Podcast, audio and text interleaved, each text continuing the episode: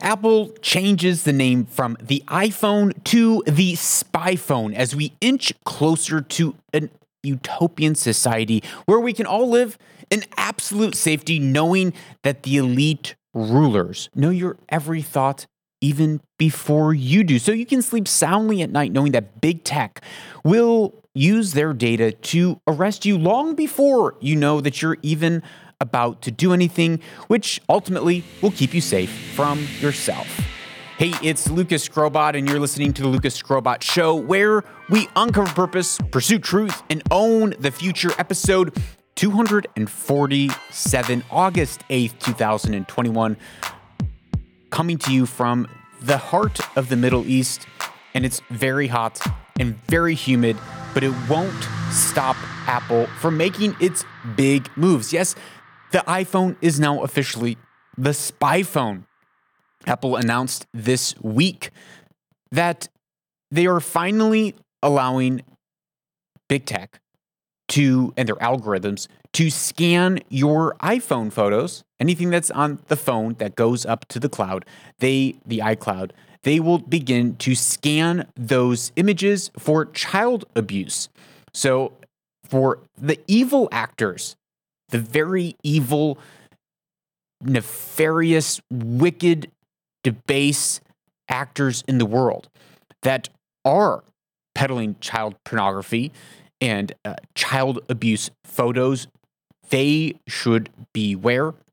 The, the issue is, I, I highly doubt that they were are going to continue to use this platform of the of iOS and iPhones now that they know that this isn't a, a safe data protected platform for their photos.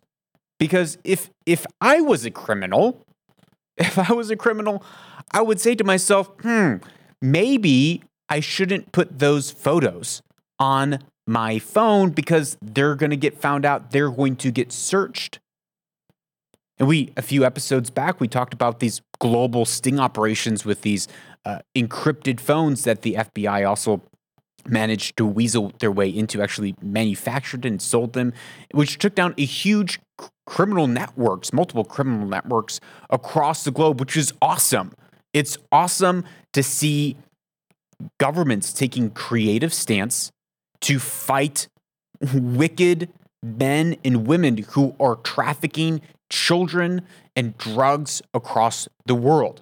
So let's not let's not be foolish to say that this is all bad. I think human trafficking and child trafficking is one of the darkest, most unthinkable, wickedest thing that we that that has existed for thousands of years. It's not new. But it is something absolutely that we should fight against.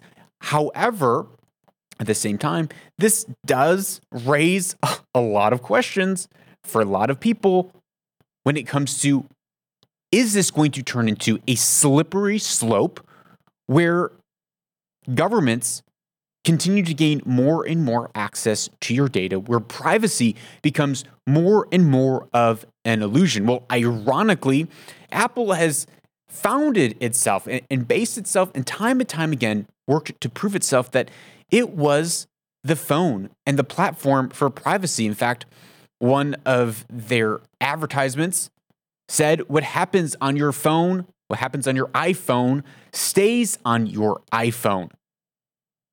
This is a recent, you know, model uh, motto and ad. What happens on your iPhone stays on your iPhone. Well, now what happens on your spy phone, it's going to be algorithmized, if that's a word. It's going to go through an algorithm. The data is going to be crunched, and your profile is going to be sent to the the powers that be. Now that is the, the slippery slope slope argument. Will it actually move away from the the government and Apple looking for photos of child abuse and will it actually move on towards let's say them looking at your photos for misinformation or scanning, you know, Apple has the ability to, to scan facial recognition. Are they going to start looking through your photos to find out who are who are you connected with? Or if they're looking for a certain individual, are they now going to be able to look through private photos to be able to find where that individual is or who had contact with a specific individual around a certain time? All these things uh, are very possible once the door is cracked open. And even if there are good actors that are, are fighting things like human trafficking, that open door to their system can in the future be used for bad actors, nefarious actors, people who want to uh, take advantage of your privacy. And it's happened throughout history. We're, we're seeing it happen as it is right now. But let's let's quickly go into some of the uh, technical side of how Apple actually plans to scan all these photos and what it actually means. Because on the face of it, it sounds really bad. It seems like they are going to look through all of your photographs and uh, you you've lost all privacy. But this that's not actually the case. I think there really could be enough safeguards to make the the pros and cons worth it. But but I do I do wonder if this opens the door for a further erosion of privacy in in the midst of a world where there already seems to be a a, a lack of privacy and a increase of censorship. And those are the two things a lack of privacy and increase of censorship, especially around ideas like misinformation. Well, how, how, did, how does this technology work? Well, when you take a photo on your phone and then it's being uploaded to iCloud, if you have an iCloud account, before it actually uploads to the iCloud, your image is going to be run through an algorithm to create a neural hash. Now, a neural hash, you know, as I read through the the Apple documentation of how this process works, it's pretty much a string of numbers, ones and zeros that create a unique ID for every single image. So if you take an image and you alter it or crop it or write something on it or make it black and white, the algorithm can recognize based on image recognition, it can recognize that these two images or these three images, or however many, all come from the same image, no matter what format it's in, and it creates a, a single neural hash for that image, even though it's in multiple formats. So even though you might crop the image, you might turn it into black and white, it would have the same neural hash image, which uniquely identifies that photo. After that neural hash is created, that number is then encrypted, encrypted into what's called a blind hash. So Apple doesn't actually get access to the neural hash number in their system, in their algorithm. It becomes an encrypted blind hash, so they don't actually know what image that actually is. Those blind hash images are then matched against the child and sex abuse uh, database. So there is a in the dark underworld. There is a large database of photographs that are frequently shared in the the dark internet, the dark web, among people. And so these they've collected a large library of images of child abuse all of those images then are have been created into the same system, a neural hash, which then is encrypted. And so the blind hashes of your images are then compared with the blind hashes of the the child sexual abuse material database, or it's this CSAM, CSAM database. And if the numbers match, then those images will be flagged. If your your blind hash do not match any of the images that are in the database, then it flows on through. Apple doesn't see it, no one sees it, no one has access to your photographs unless they match an image that is in a standing database of child abuse. Now, the first image or the second image isn't does it automatically flag your account? But once you reach a certain threshold and they don't say what that threshold is then your account becomes flagged. They don't even see oh you know someone has three strikes against their account and at the fifth strike it becomes flagged. They don't even see that. They only see once it surpasses the threshold then your account is flagged. Then it's sent to a real person who is only able to open up those select images, which the blind hashes were a match for. They open up those images and confirm that it is images of child abuse. And then at that point, your account is flagged, your iCloud account is shut down, and your information is sent to the National Center for Missing and Exploited Children.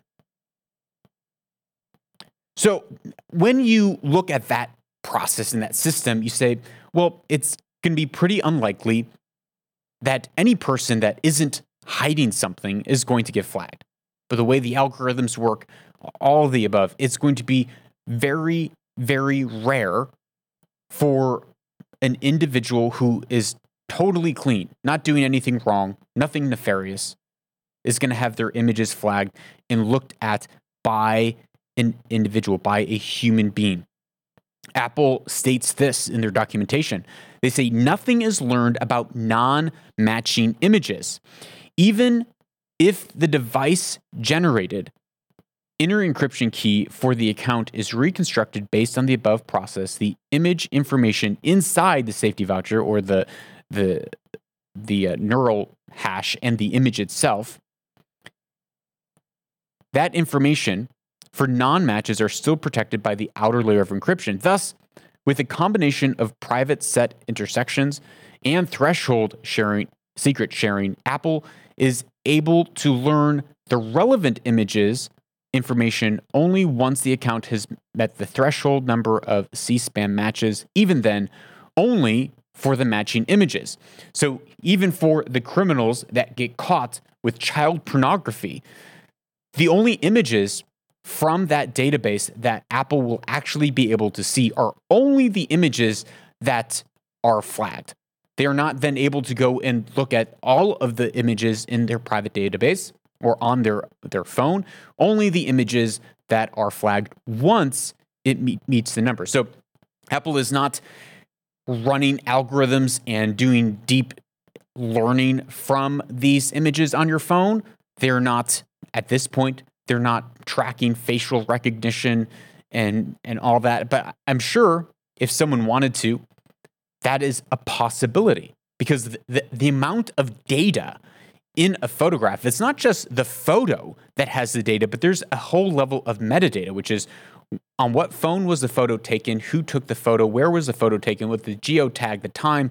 There's a world of data, and from one image, you can pretty much find out the exact location on the globe that an image was taken.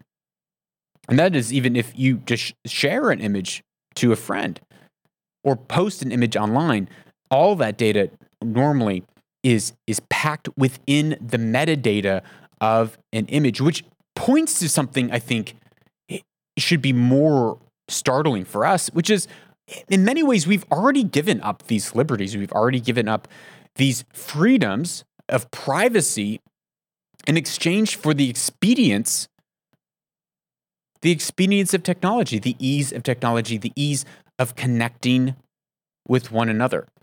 Now, the New York Times wrote on this, and they they said this, which I I found uh, insightful very relevant. They said US law requires tech companies to flag cases of child sexual abuse to the authorities. Hand clap for a righteous and just law. This is a good law. Apple has historically flagged fewer cases than other companies. Last year, for instance, Apple reported 265 cases to the National Center for Missing and Exploited Children, while Facebook reported 20.3 million. Facebook reported 20 plus million cases in 2020 to the National Center for Missing and Exploited Children. Apple 265, which does say something about their privacy rules and regulations versus something that you're posting or an evil actor is posting on Facebook. And it says that these evil actors, they are not just on the dark web, they're not just hiding in their encrypted tunnels, but they're actually using platforms like Facebook, which should be uh, at this point open source knowledge to know that that information, yeah, it's not staying there. It's going to the authorities. It's it's going to get reported. The New York Times goes on to say that enormous gap is due in part to Apple's decision not to scan for such material, citing users' privacy. So this is, you know, this is not just a cut and dry. Well, this is a, a bad, a bad decision, a bad move by Apple. They are working to fight against evil, nefarious men and women who deserve to go to jail for the rest of their lives, who are exploiting children, who are trafficking young boys and young girls. 20% of, of people who are trafficked in the United States, at least, 20% are males. And the average age, uh, the last statistic that I saw, the average age into trafficking, human trafficking, sex trafficking, is between the ages of 11 and 13, I believe. So that means there's kids younger than that who, who are brought into this. It's a, a horribly dark world. And I am actually, I'm glad that people will be thrown in jail and the world will be made a safer place Lord willing, inshallah, because of these laws. However, there's the other side. When we give up safety, we are exchanging parts of our liberties and we're opening the door for abuse of the liberties of men and women who are totally innocent, but may have a worldview or may have an agenda or may stand against evil actors who want to to destroy them, who want to throw them in jail. And this has happened historically in the past in the USSR, and it can, it, it's happening now. The New York Times also reported, in the same article, they say, the New York Times reported this year that Apple had compromised its Chinese users' private data in China and proactively censored apps in the country in response to pressure from the Chinese government. So just because Apple is doing one thing in America, it doesn't mean that now or at a future date they are, aren't going to protect or they're, they're not going to continue to protect the data of the normal citizen.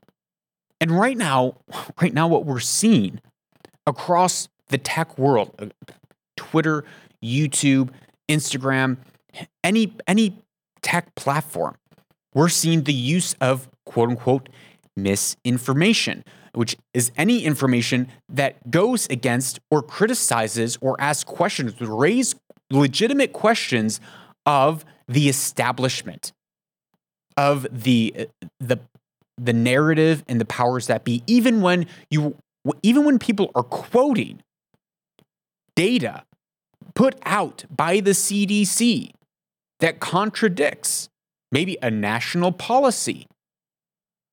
Those people are getting flagged on, on Twitter and getting their, their accounts suspended. Even, even now, when people are saying that a man is, is a man and a woman is a woman, men, men cannot give birth to children. Men cannot lactate. That that is now that's misinformation that's hate crime so this this could easily this could easily be used as a backdoor for nefarious actors or governments who want to spy on their citizens, not to catch trafficking criminals, but to catch people that maybe have a view that is contrary to a, a political or sociological or ideological stance of, of the state, whatever state that might be. And this is this has happened in the past. This has happened all throughout the USSR, and uh, as we just read, this is it's happened across China. the, the uh, going back, the end of our privacy in the digital realm. We we feel it in moments like these, but really by and large it is an illusion. Our privacy is an illusion. If we're using these these apps and platforms like YouTube, like Facebook, TikTok, uh, Instagram, there are profiles being used against us. If we're using uh, credit cards, credit cards, there are profiles being created about us, and that data is for sale to third parties. And the back doors to all of these systems indeed exist.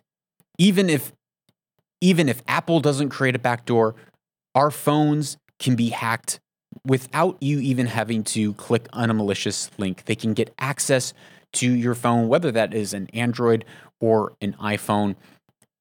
People who want to access what you say, what you think, what you read, they really can. And there are people who really, truly have motive to censor and stop and control what you think, what you say, and who you interact with. Now, along with this uh, update that Apple made, they also released, which is again, it's a it's it's a mixed bag on this, but they they released a new update as well that gives protection protection uh, against minors from receiving nude, receiving or sending nude images. So if you have a family plan with your children on that family plan, they are now able to flag an image before your your minor under 13 child before they send or receive a nude image. And so they are able to scan this data, this algorithmic metadata, and do enough information to say this is actually a nude photo, this is sensitive information, and they can flag it. So before the kid can even see it, they're getting a notification saying, This could be sensitive. Are you sure you want to see it? And they say, It's your choice, but your parents want to know you're safe.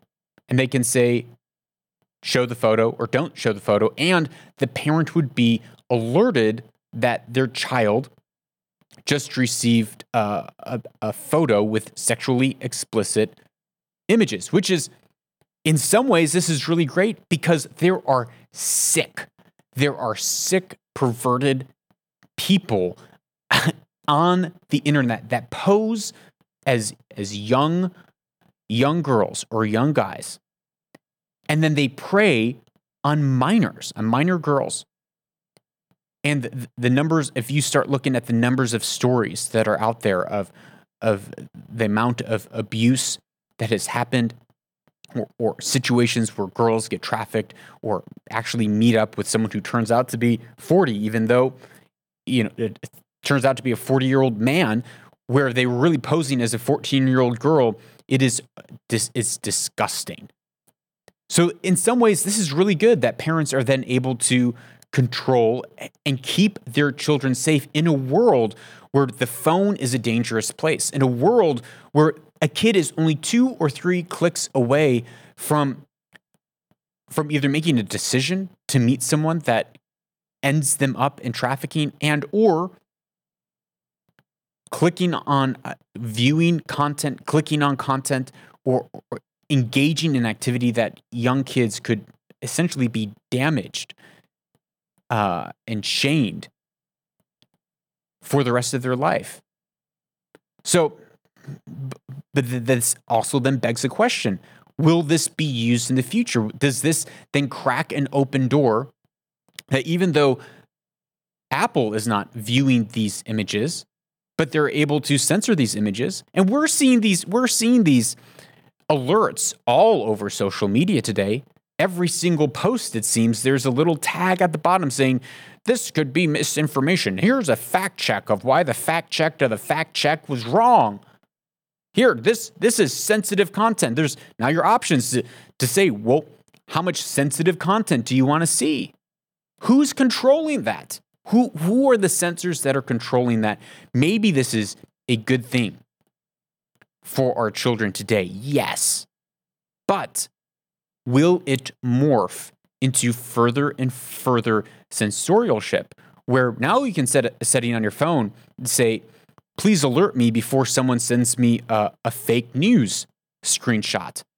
Please alert me before someone sends me a, a possibly offensive meme.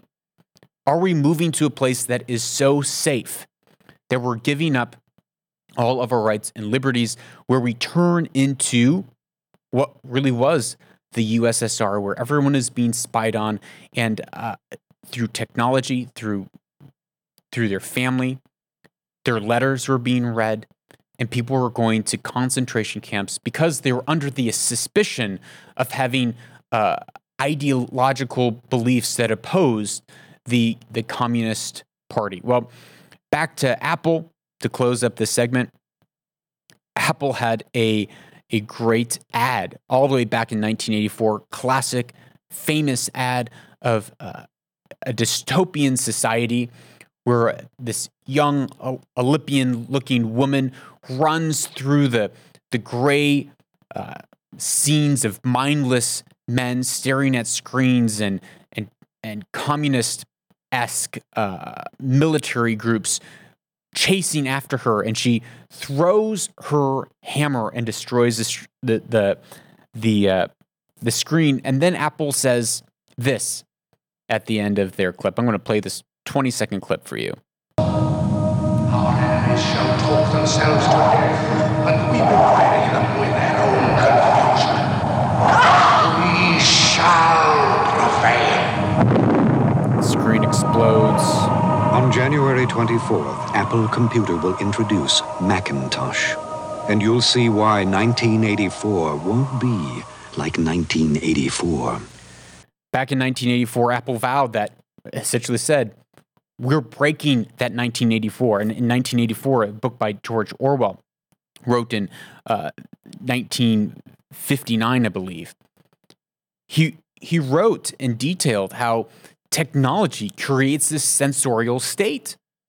And he didn't write it out of thin air. It wasn't just out of a fantasy. Orwell used to be actually a, a huge proponent of socialism and, and, the Communist Party.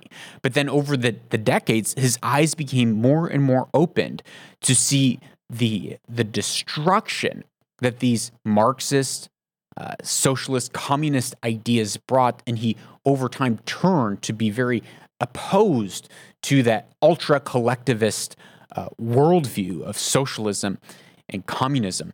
And that's where he wrote the famous book 1984, where it, pretty much even your thoughts, everything that you did was watched and tracked. And, and you more or less had a social credit score.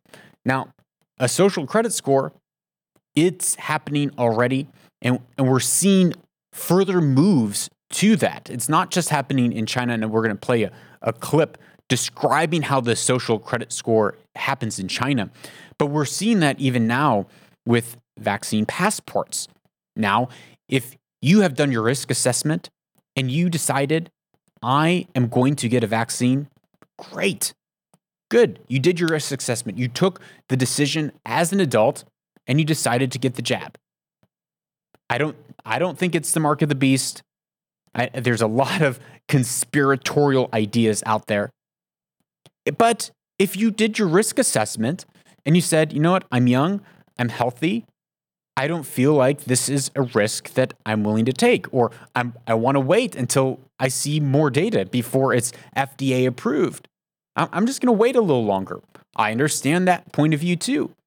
It does feel very crazy that people are being mandated to take a vaccine that has not been approved by the FDA as of this point on August 8th, 2021.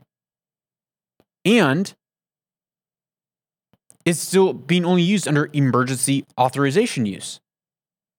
And yet, people are saying, well, if you don't get it, you shouldn't be able to go to the grocery store. You shouldn't be able to go to work. You shouldn't be able to leave your home.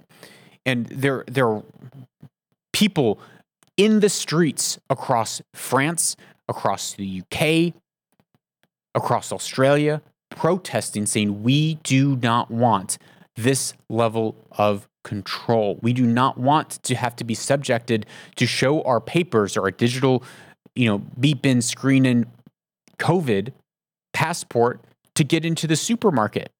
Because what is that data going to be used for? Remember, they said that the, the contact tracing data on our phones was only going to be used for for COVID, and yet in Perth, they used it that data to track criminals.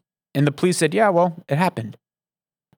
So these are not merely uh, uh, baseless fears that people are throwing out or conspiratorial things. Uh, there is a legitimacy to it uh, that it isn't. It is not about whether you get the vaccine or not, but it is about the authoritarian overstep, totalitarian overstep that moves us one step closer to that dystopia, to that utopia, depending on what you think, of a social credit score where the government knows everything about your life. Well, that is already happening in China. Here is a uh, somewhat, it's a two minute clip um, from NBC Nightly News that they do a great job talking about what is happening and what the, the social credit score currently is in China. And then we'll ex- extrapolate a little bit more on how we're seeing that begin to be a possibility that we might see elsewhere in the world. Everywhere she goes, oh Ouyang Haoyu is followed. What she buys, how she behaves, is tracked and scored to show how responsible and trustworthy she is. It's called the social credit system, and in one version now being tested, a person's reputation is scored on a scale of 350 to 950. And Haoyu, with a good score of 752, is okay with it. In fact, most people are. Uh, it's a mechanism like uh, pushes you to become a better citizen. Now, this is true. Uh, as as the proverb goes, it's the fear of God that keeps us from evil, and the fear of God is the beginning of wisdom. Even uh, Thomas Aquinas, the the famous philosopher, uh, who is a you know a, a far removed student of Aristotle, talks about this. He talks about how human laws or laws can be powerful enough to coerce even the most evilly disposed men and women in the direction of virtue. And that that laws are directed always for the common good and to promote virtue. On top of that, as Aristotle pointed out, many people are kept from committing crimes because of fear of the law. And Thomas Aquinas accepts this and even suggests that by coercion, even evil men who are disposed to do wicked things may turn and lead a life in the direction of virtue, which is this is the argument that is being made right now in this clip in China, saying, I think that this is a good thing that pushes people to be better. This is the rationality behind it. The clip with MSN or with NBC uh, goes on. It's big data meets Big Brother, expanding how the government monitors, understands, and ultimately controls its 1.4 billion citizens. Thanks to advances in artificial intelligence and facial recognition, and a web of more than 200 million surveillance cameras. Are people bothered by privacy concerns? We think uh, a lot of camera keep the safety is uh, really good. We can accept it. So uh, now we have technology where every person, their facial recognition's being tracked, their cars are being tracked around around cities with 200 million cameras watching every move. And from that, the argument is, well, it's a public place, there's safety, and this creates a, a safer place where people will be deterred from committing crime. Again, the fear of the law turning people to create, uh, to lead a more virtuous life.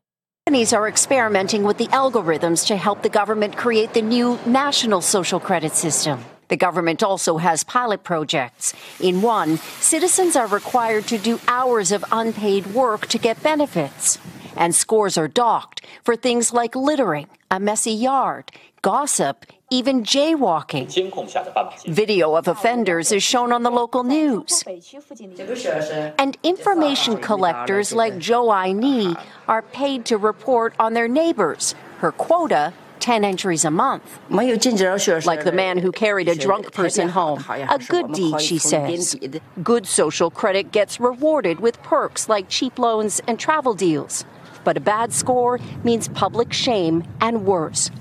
Huang Huijun.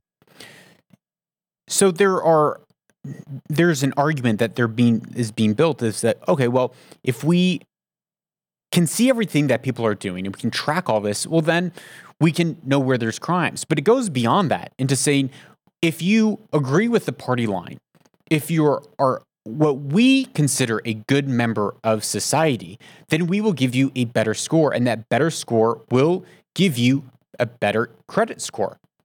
That, for instance, or get you a, maybe better loans or rewards or recognition.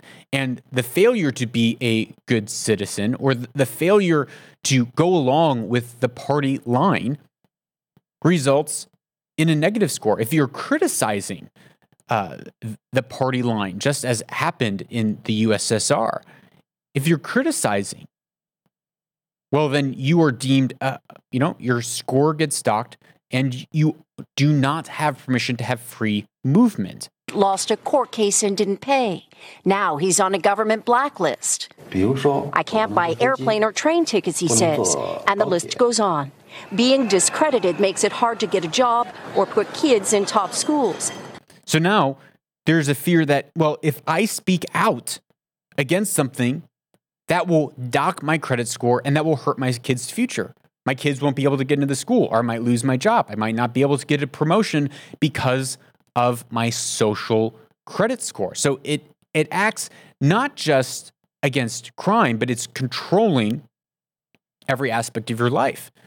I mean, does this and it certainly could and probably does reach into how much you exercise, how healthy food you eat. And there there's a level of of legislating just and righteous laws. But there is also a level that that is correct within uh, governments across the world of letting people be individuals to make bad decisions, whether it's with their health, whether it's with uh, exercise, whether it's with smoking, drinking. There there is a a level of tolerance there that governments say, you know what, we recognize that this is bad for you, and we're going to tell you that drinking, you know, 50 quarts or gallons or whatever of soda every week is going to destroy your body, but you have the freedom to do that. And yet you still have the freedom to be a part of society. But now we're moving uh, away from that and saying, well, if you don't follow what we deem is right, you are going to lose the ability to function as a, an autonomous and free individual in society. The social credit system will go nationwide next year, and few here are willing to criticize it, something that may pose a risk itself for a bad score and the life that comes with it. And that's the thing. You no longer have any ability to criticize to criticize those that hold the power or the system that holds the power because if you do you'll lose your credit score. You'll you'll lose your standing. And this is what happened all across the USSR. If people to turn off their televisions before all or, the, or their radios before all the accolades of Stalin, which would last for minutes and minutes at the end of programs, if they turned it off, their neighbors would report, just like here. They'd report to the secret police, and they would get called in and arrested and sent to a gulag for a concentration camp for hard labor for 25 years. And then what happens the next week? The person that turned them in also gets sent. Why? Because there's an association. They know each other. They were neighbors, and therefore the neighbor that turned them in must have had some sentiment as well. The way the place that this has led historically in the past of this uh, really 1984 world where there's control down to the minute detail of your life. that can be argued to say, well, this is protecting society. This is encouraging people to live in the right way.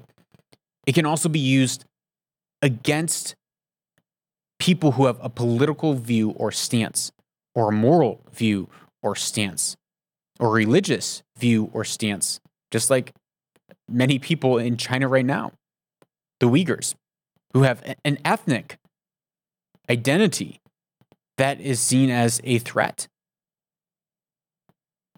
Do we really want to go down that road as a society? Because it is, it is, as we said, is the fear of the law, the fear of punishment that keeps us away from breaking laws being evil people. And yet it is the love of God for us, his kindness for us, that leads us to do good, that leads us and causes change in us to walk rightly, to walk justly, to walk humbly, to walk meekly, to serve one another, to make better choices and decisions with our life, not our love for him, but his love for us. And this is a, a this idea that the, it's a fear the fear of punishment. It keeps us from evil but it doesn't drive us to doing good. And that's where i see these social systems and credit systems falling short is that it's not going to drive us. There might be some incentives but it won't ultimately drive us doing good. But it is it is a system of freedom a system of love that drives us to becoming the people, the ideal people that we want to be, filled with patience and kindness and peace. Yeah, that makes sense. Yeah, that makes sense in a post truth society where we have exchanged truth for lies and reasons. For postmodern irrationality, the absurd finally makes sense. And what's absurd is for uh, YouTube being so censorial taking down videos, blocking people left and right. They are very one sided about it.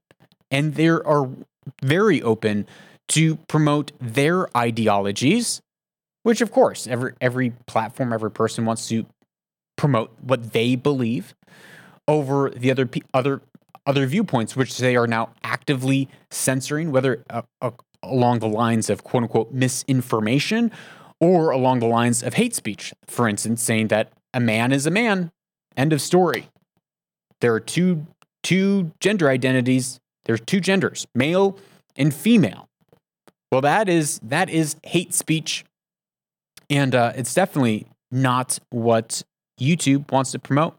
the The omniscient oral truth of uh, purity and wholesomeness of YouTube uh, well, on Twitter this week, they they were promoting a podcast called Man Enough Podcast, and uh, well, I'm gonna play a, a bit of the clip that they were promoting with uh, a trans activist, uh, Alok.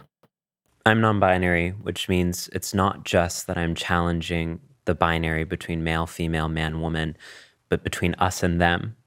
And in your statement, you said, Why don't I help them as if this struggle is not your struggle too? The reason you don't fight for me is because you're not fighting for yourself fully. And any movement that's trying to emancipate men from the shackles of heteropatriarchy or emancipate women from traditional gender ideology has to have trans and non binary people at the forefront because we are actually the most honest. We're tracing the root. Where do these ideas of manhood and womanhood come from? They they're the most honest.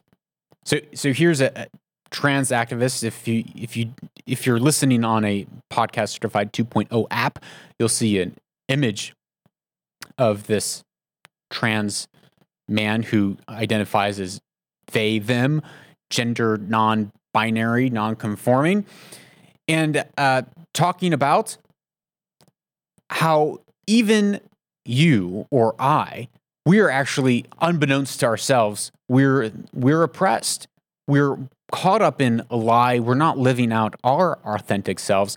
But who is the most authentic? Well, it's the trans community. They are the most authentic. They're the most honest.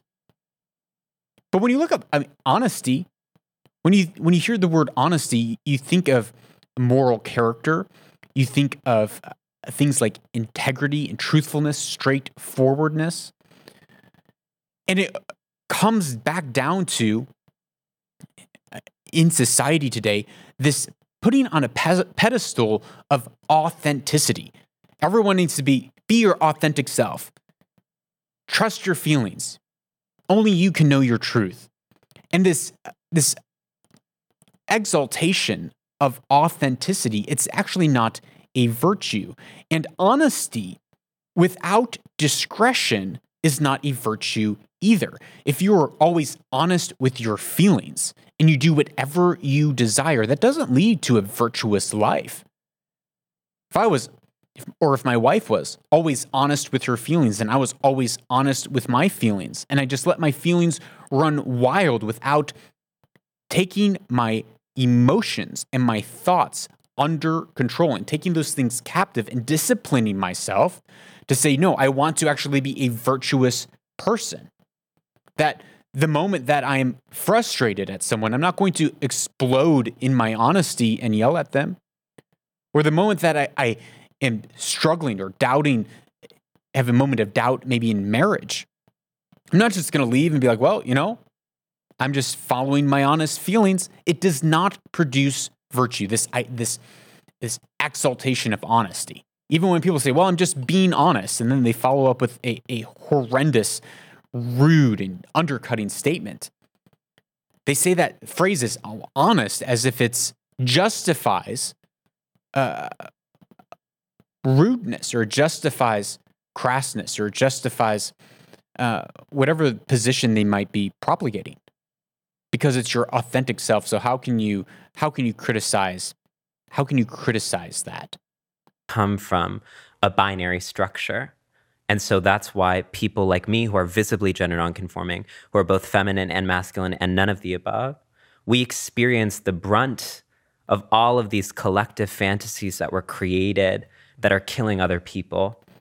They experience the brunt of all these collective fantasies that were created that were k- killing other people. The collective fantasy that is being discussed here is that there are two genders, male and female, which is what a large percentage of the world across the globe believes. When you look at the, the three main monotheistic faiths Judaism, Christianity, and Islam, which that makes up about oh, what nearly two thirds of the world's population. God created them, male and female. But these are now considered social constructs that are, as he said, quote, killing people. Killing people. This is this is the what this is the product of, of many things, but it's a product of, of, of a soft society, of a society that has grown in so much in comfort and so much in self indulgence that we have to continue to push our ideas of, of transcending to find meaning, to find purpose, to, to, to find something to fight for, because all of our needs are met. All of our physical needs and the life of comfort that we live. So we continue to push the bounds of how to I, I, differentiate ourselves. And when we when we meld in the postmodern world and worldview where there is no such thing as reason, there's no such thing as truth, where there's no such thing as objective morality, where there's no such thing as morality, it's only power.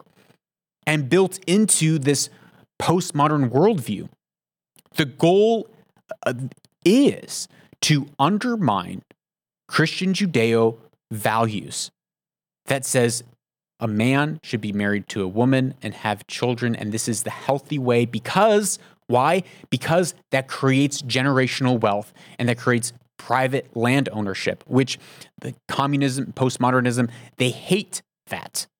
They hate that. They want to undermine that aspect of humanity. This clip goes on. that are also killing us. It just looks different. Hmm. And so, one of the things that I try to do in my work is say, don't show up for me because you want to protect me or you want to help me. I don't need your help. I have an unshakable and irrevocable sense of who I am because I am divine. I come from people who were exterminated and targeted by colonists because the gender binary, and we can get into this, was superimposed on Black people, Indigenous people, and people of color by European colonists. And the reason that they targeted us is because they knew our power, right? So the reason that there's so much animus against me is because of my power. I don't need to be legitimate. Okay, pause right there. First, they said, he said, uh, trans people are divine. And this is something that you, you hear often. I've seen billboards that says, you know, give your tithes, give your money to trans people because they are divinity, they are divine, which is this idea that they are as if they are the shamans of our age that have transcended the, the bounds of, of human social constructs and the, the lies that we live in, and they are the ones that are pointing us to, to the, the upward morality and, and true freedom that's not based in truth, but it's based in uh, the the absence of truth, where it's the, the actual exchanging the, the truth for a lie, where that lie is you are anything that you want to be, that there is no such thing as morality, there's no such thing as, as good and evil. It is only power. It is only power. And he also says in, in this clip, he mentions how that for thousands of years, it wasn't the case that the normative family was male female kids, which we've talked about even on last episode 246, I believe, where we talked about how it's a relatively new idea. That it wasn't until six, seven hundred years ago when Christianity really began to push these normative values that says pedophilia is wrong. That said that that, that you know they said that one man should be married to a woman and they should have kids. That that is the normal family. They said that no matter what class you are in, you have the same rights, and therefore you can't have a mistress on the side. That that's wrong. But these were the, the, the Greek ideas that it was okay. It was okay to just use your body how you wished. So he's he's right in saying that across cultures and across society, it is a new idea. And it was pushed by, as he said, colonialism. But it's not that new. It just hasn't been widespread. And eh, when it comes to gender nonconforming, you look again at the three Abrahamic monotheistic faiths of Judaism, Christianity, and Islam, and all three going back 4,000 years to the father of these faiths, Abraham. He received the law that said, don't cross dress. That cross dressing is an abomination. That this it's ungodly. It should not happen. And and there was a a small potent culture that grew and now has become what we call normative family values, which I believe has helped propagate and grow and fuel the economic and the, the technological developments that we have seen over the last few hundred years, which have been extraordinary because when you have a, a tight family values, a tight family where you know your children and you can pass on your wealth from generation to generation, that focus of thought and concentration creates a, a, flywheel, creates a ratchet that over time things begin to multiply. Knowledge and learning, technical, technological advances begin to multiply. But it is, and that tends towards a capitalistic system, which, of course, they want to destroy. He goes on. Or I don't have anything to prove what I want us to rephrase the conversation is Are you ready to heal? And I don't think the majority of people are ready to heal. And that's why they repress us as trans and gender variant people, because they've done this violence to themselves first. Mm. And that's that's the biggest idea, right? It's you are oppressed. You did this violence to yourself, and therefore you don't want to see that you've done this violence to yourself, and that the the the the reality that you're living in is actually a lie. And you're the one, you straight cisgendered person, you're the one that really needs to heal, but you're resisting it because you're the one that inflicted it upon yourself. It's, these are the same arguments that that you hear about, you know, your internal white suppression and how uh, Asian people are have internalized white suppression and supremacy, and they're such as rationality or showing up on time. That these are or using reason or logic. That these are things of of power and supremacy that are used to oppress people.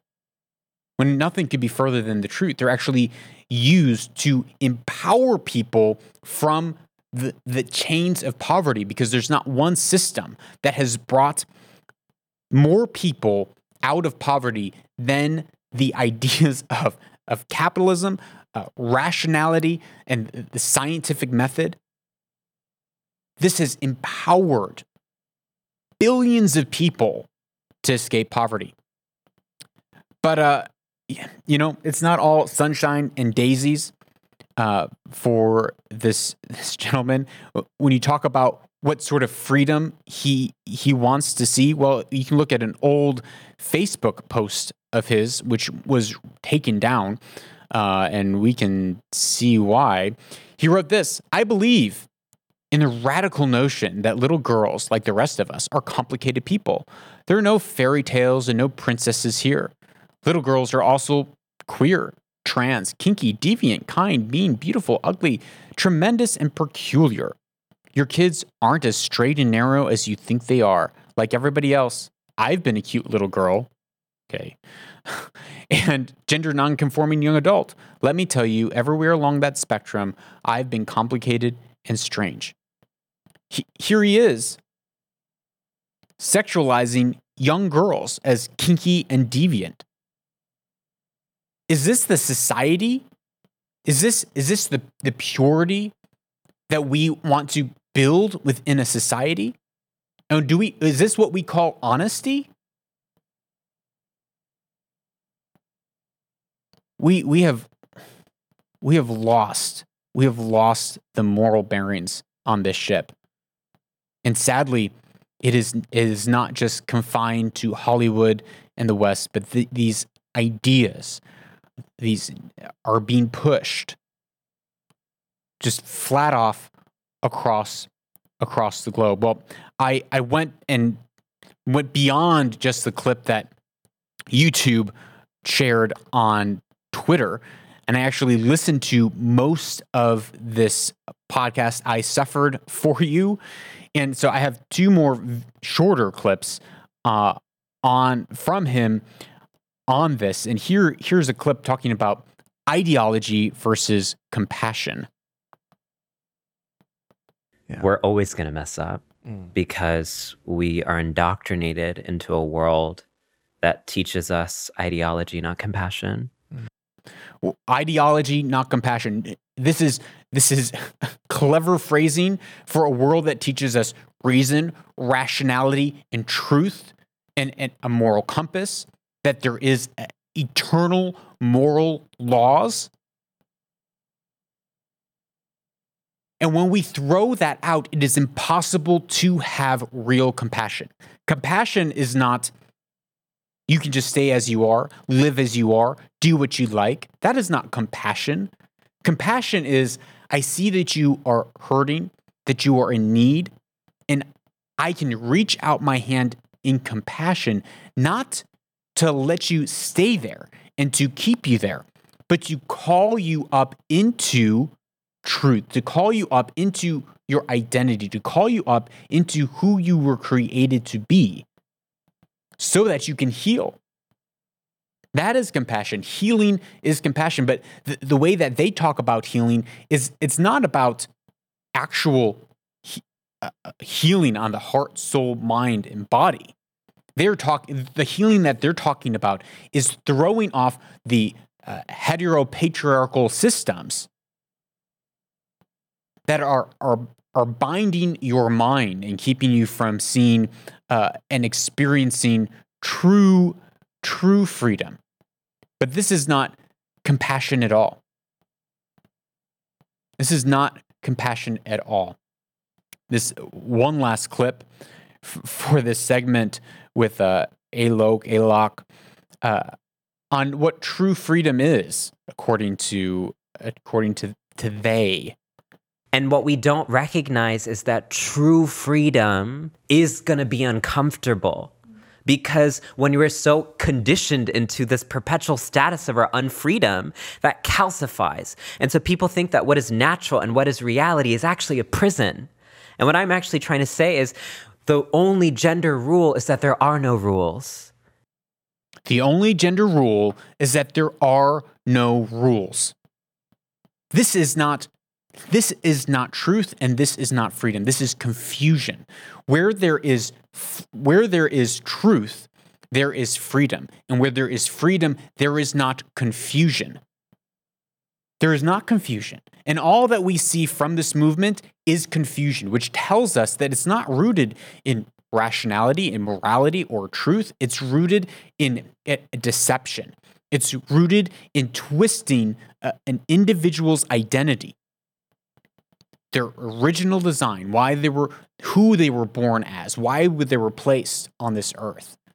And that twisting causes confusion, and that is not freedom. Is truth that sets us free. The, the truth of immutable, eternal laws and, and realities. That sets us free. The truth that, as we said before, man was created male and female.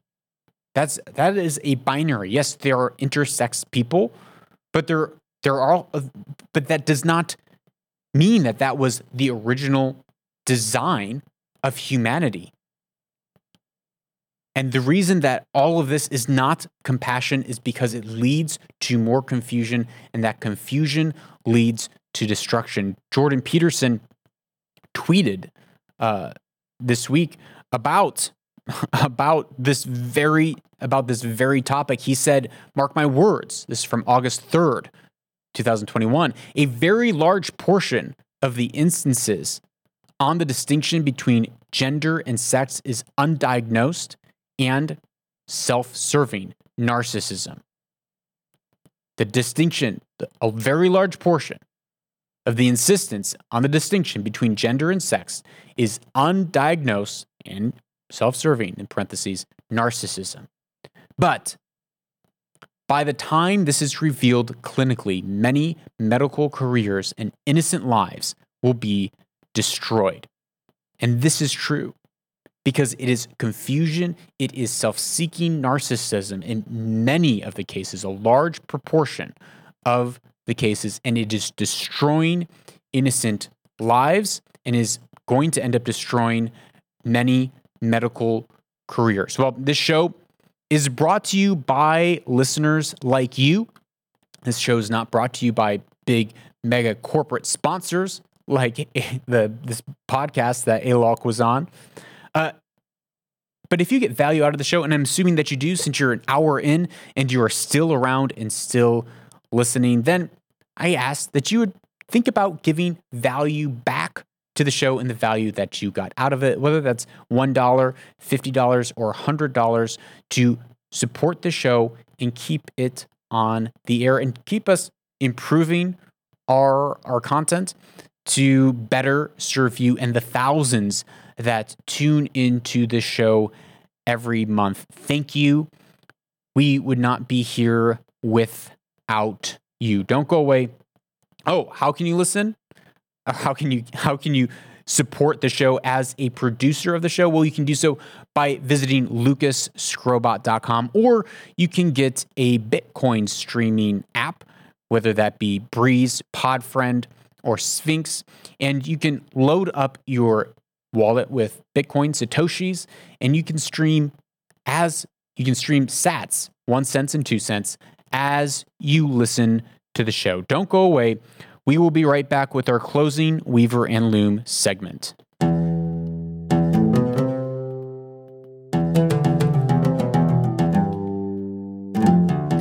Welcome back to Weaver and Loom, a part of the show where we take ancient wisdom and we weave it in with our everyday lives so that we can own our future and weave our destinies. Today's quote is by Alexander Solzhenitsyn, who wrote in the book The Gulag Archipelago Power is a poison, well known for thousands of years. If only no one were ever to acquire material power over others. But to the human being who has faith in some force that holds dominion over all of us, and who is therefore conscious of his own limitations, power is not necessarily fatal. For those, however, who are unaware of any higher sphere, it is a deadly poison. For them, there is no antidote when Alexander Solzhenitsyn is, is writing in the Gulag Archipelago about the USSR, communism, Marx and Engels, fourth right in, in their writings, declared there is no God, there is no morality, there's only power. It is only those who have power and those who don't. And the, the fallout of that ideology was that, well, if there's no God, then there's only materialism. And if there's power, then we need to use that power to create an, an equal society, quality of outcome. But what happened was, it, it, it, it's what in some, in many ways, we're seeing today because there is no dominion over us, where we believe that there is not a, a final day of judgment or, or, or a moral standard that we are being held by. Well, then there then power really is a poison that corrupts through and through, and there is no antidote for it. This is the, the reason that many people have fears about what what these changes to Apple makes. This is why people have fears about what does it mean if we move to a society of vaccine passports. This is why people have have concerns And this is also why we talk so much about God on the show. Uh, there's been times people are like, why, why, are you why are you bringing up God? Why, why are you talking about God on the show? Well, it's because it's because we've forgotten God. It's because we've stopped talking about the moral plumb lines. And because we've stopped talking about these moral plumb lines that hold society together, we've we've we've are falling into the very same traps and the very same issues that we read in the Gulag archipelago of people getting turned in by their neighbors, people getting getting 25 years for for silly crimes of just trying to eat where people uh, were where anything that went against the the established narrative of those in power that was deemed misinformation and that was deemed hate crimes and that was deemed uh, worthy of decades in hard labor camps. Are we there yet? No. Is it necessarily 100% a slippery slope to that? No. But we are already seen it. And Alexander Solzhenitsyn also he writes that over a half a century ago, while I was still a child, I recall hearing a number of old people offering the following explanation for the greatest disasters that have befallen Russia. They said, Men have forgotten God. That is why all this has happened. He goes on to say, Since then, I have spent well nigh 50 years working on the history of our revolution. In the process, I have read hundreds of books. collected hundreds of personal testimonies. I have contributed eight volumes of my own towards the effort of clearing away the rubble left by that upheaval. But if I were asked today to formulate as concisely as possible the main cause of the ruinous revolution that swallowed up some 60 million of our people, 60 million, I could not put it more accurately than to repeat. Men have forgotten God, and that is why all of this happened. When we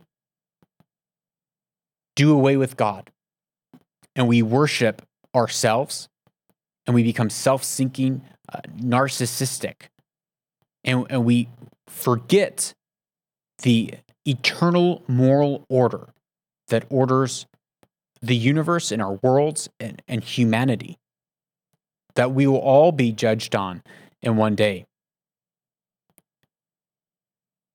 Then we will we suffer and we reap the consequences of our decision. We will reap the consequences in our personal life and in society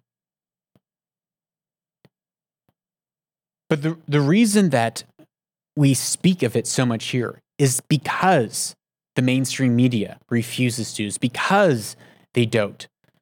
Because if we, and it's because they, they are deliberately forgetting God. Because if you can purge God from your conscience, if you can become the transcendent one, the divine one, as uh, the, the clip from, uh, yeah, that makes sense segment said, Alok said, you know, because I am divine, we are divine if you can be transcend in, in your mind by canceling God and, and becoming your own your own creator of morality,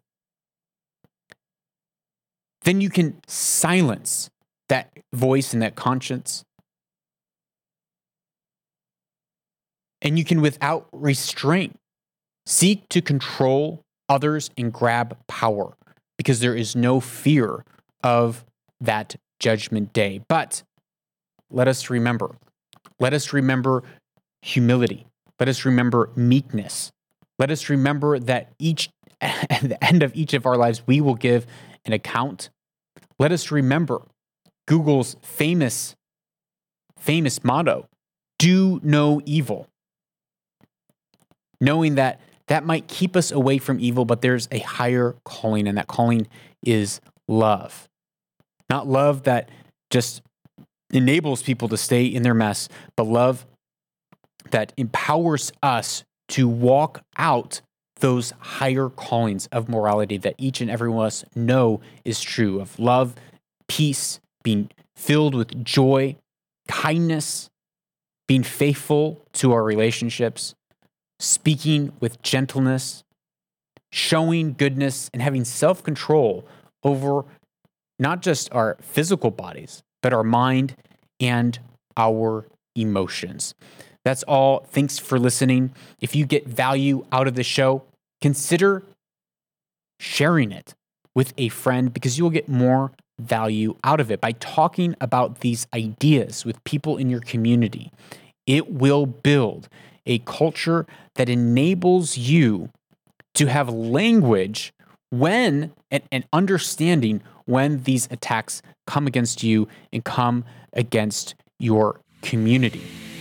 So this week, remember, you are someone who goes and seeks and pursues truth because truth is a thing that brings true freedom. And that freedom unlocks your purpose, and that purpose will enable you to own your future.